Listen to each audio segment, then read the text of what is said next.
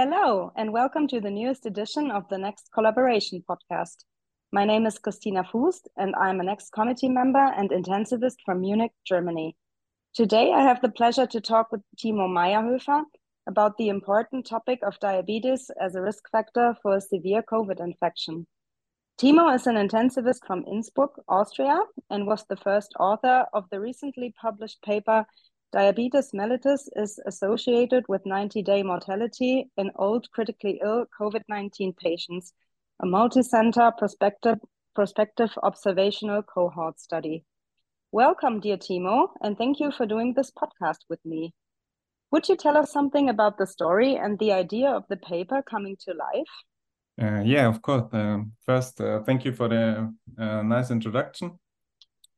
Well, so, um, yeah, at the beginning of the COVID nineteen pandemic, there were, of course, uh, many unanswered questions and early reports from, for example, Italy or the United States indicated a rather high rate of COVID nineteen patients with diabetes in the I C Us. And so together with the head of my department, um, Doctor Ioannidis, we um, implemented a registry study in uh, in our area in the beginning of the pandemic in order to investigate uh, risk factors, of course, the resource, the resource use and outcomes of uh, all critically ill patients in, in Tyrol, which is an area of uh, around seven hundred fifty thousand inhabitants.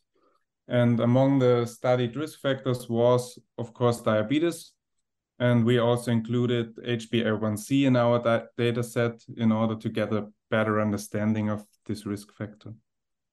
And yeah, maybe it is important to note that when I'm talking about diabetes in this context now, I'm always referring to diabetes type two, um, as severe COVID nineteen mainly affects old patients. So diabetes type one is probably of minor importance here.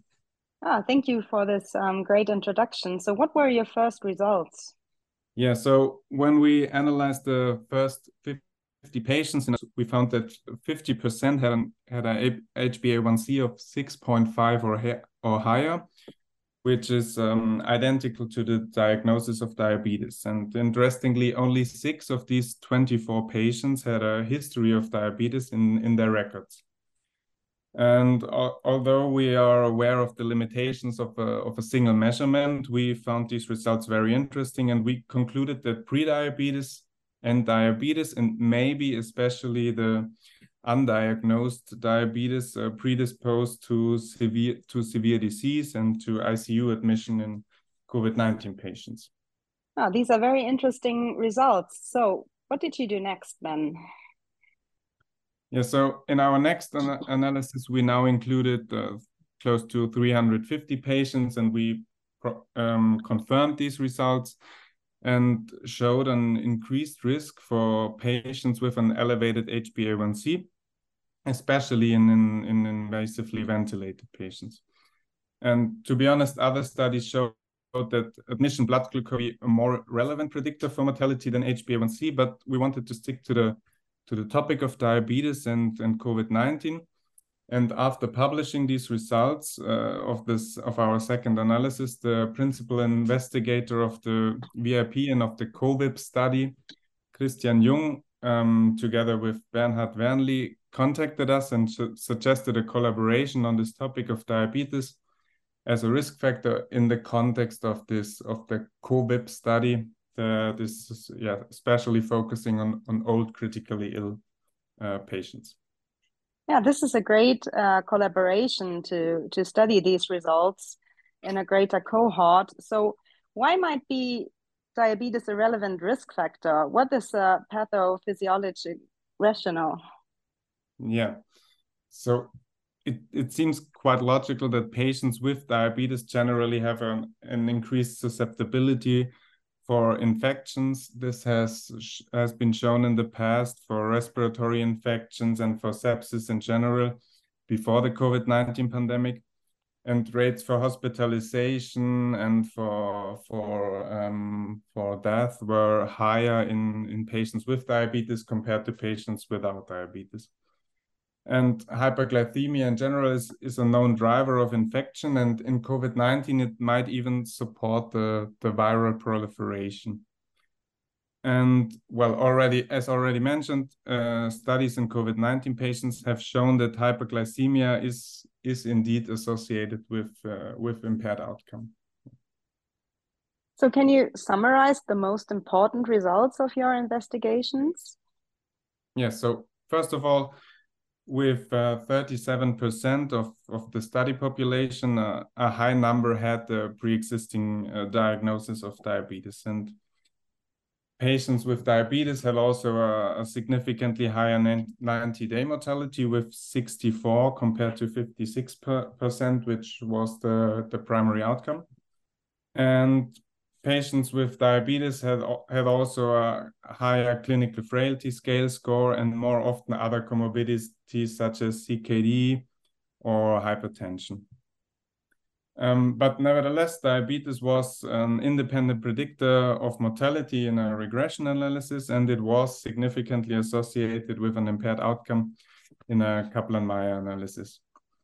And our analysis also showed that diabetes is of less importance if other risk factors, such as uh, already mentioned frailty, for example, are present, but also the other way around. So the fewer other risk factors the patient carries, the more important diabetes becomes. And yeah, that's basically what our, what our analysis showed. Thank you. So, so what was your conclu- conclusion of these results?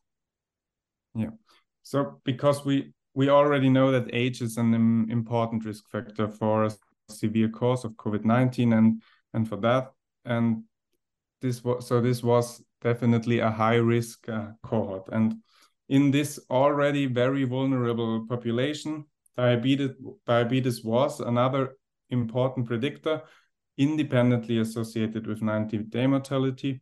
But of course, in addition to known risk factors such as frailty, as already shown by the by the COVID study. Yeah. So I heard that there are also some results indicating that COVID nineteen could lead to diabetes. Is there more to the relation of these two, diabetes and COVID nineteen? Yes, exactly. This is, is very interesting in my opinion. So the relationship between COVID nineteen and the diabetes seems to be bidirectional. There were a lot of studies suggesting that not only COVID, not only diabetes is a risk factor for COVID nineteen, but also that COVID nineteen can cause diabetes. Um, one possible mechanism is that the virus may infect beta cells with, yeah, so this is one possible connection. And this might be also one reason why so many patients without the pre-known diagnosis of diabetes require continuous insulin infusion therapy in our, in our I C Us. And the theory is that the virus is not real, maybe not really causing diabetes, but give, provides the final push from an already existent pre-diabetes to the clinical manifestation of the diabetes. So a lot of new topics to evaluate. So what will you do next? Well, in our in our opinion, first of all, it it's probably um, probably it makes sense that um, that there is more animal research and more in, in vitro research on this topic to get a better understanding of the pathophysiolo- pathophysiological mechanisms behind this.